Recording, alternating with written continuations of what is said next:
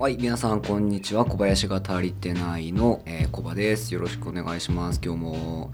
えーっと、第1回ですね、えーっと、この小林が足りてないっていうポッドキャストでは、えーっと、新型大人ウイルスっていう、えっと、もう一個、えーパーソナリティでやっている、えっと、ポッドキャスト番組の、えっと、に用意した、えー、とって、えー、なんですか？えっと、トークテーマのボツになったやつをここで採用する。ですね。そうそうそうそう。っていうのを、えー、とやるっていうのがこの番組の一個の趣旨なので、えー、と実際一発それやっとこうかなということでいきたいと思います。でしかもですねあのーこれもねちょっとやらかしちゃってまあなんですかねボツになっていくともちろん俺忘れるんですよ。何を喋ろうとしてたか。なんで、えー、と古いやつは思い出せなくて。で直近のやつであの話漏れてたやつ3つあったんですよ。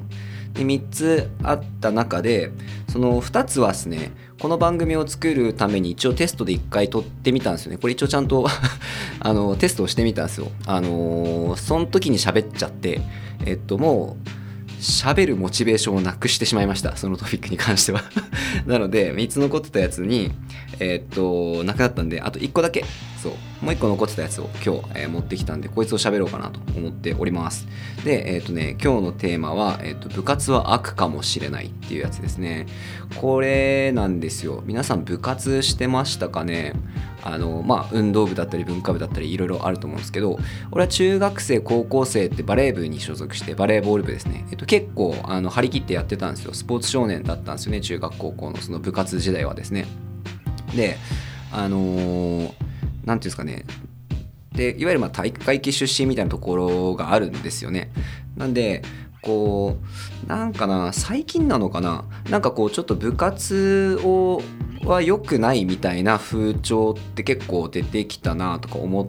てたんですよね。まあその教育関係の仕事してるんでそういう話も聞くことあって。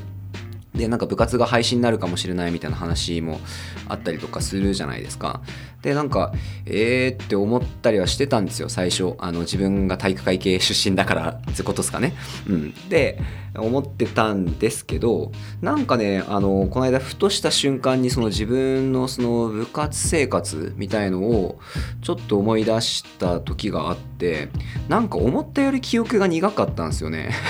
それそうそれをねちょっと今日、えー、と聞いてほしくて喋りたいんですけどえっ、と俺こうえっ、と小中学生か中学生えっ、と一番最初バレエ始めたの中学生なんですよ。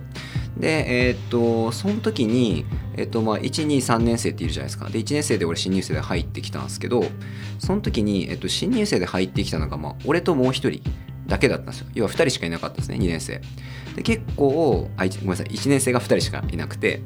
で2年生とか3年生は割とこうもうごっつい先輩たちがいっぱいいたんですね。ちょっと 怖い先輩とかも結構いたんですけど。であのーまあ、結構1年生2人で結構まあ結構厳しくこう指導を受けながら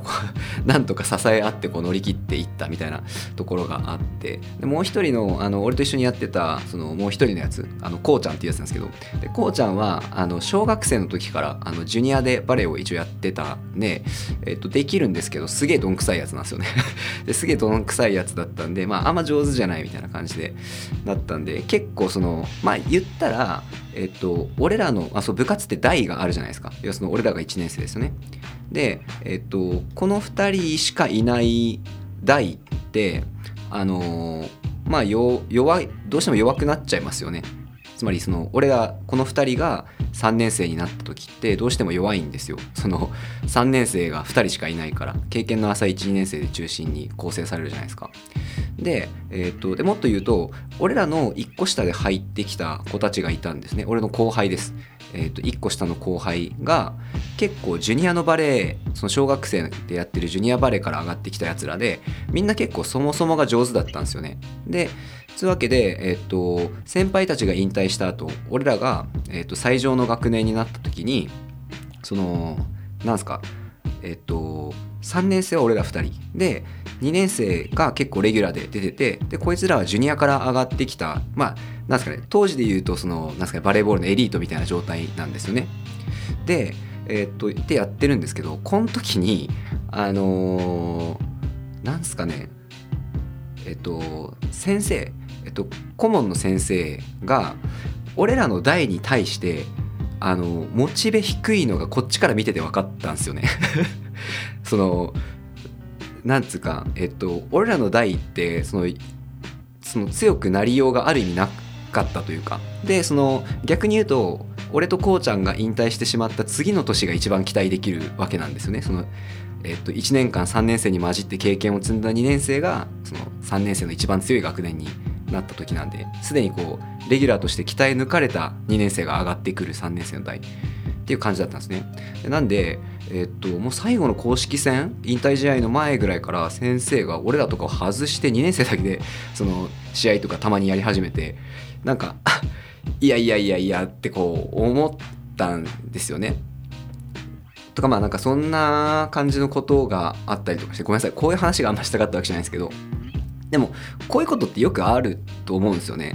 だったりとかあのよく考えた時にあの1年は玉拾いみたいなのあるじゃないですか。で当時だったらあの水飲んじゃダメとかね。で今思うとその自分が例えばこうバレー部みたいなのを作るとするじゃないですか。1年生入ってきてまあ、球拾いも大事なんですよ球拾いからその動きで見て学ぶとかいろいろやることあるんで球拾いも大事なんですけどなんかその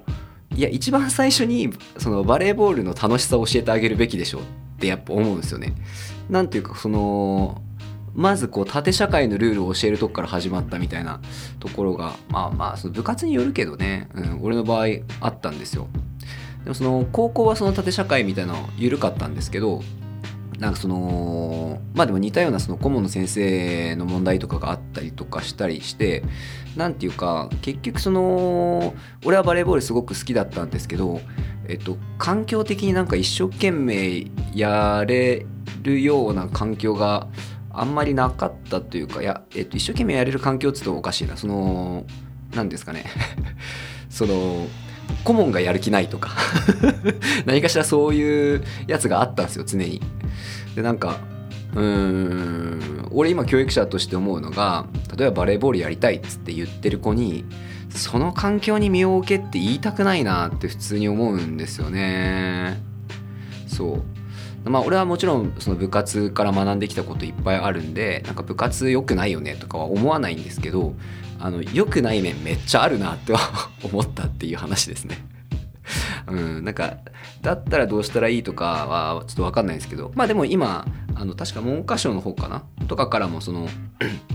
なんかあの気合根性論じゃなくてそのなんかもうちょっとそのエビデンスに基づいた指導しようねみたいななんかお達しが確か出てたと思うんで、まあ、単純にもう時代の話だったりするのかなとは思うんですけどね。うんうんうんうんうん。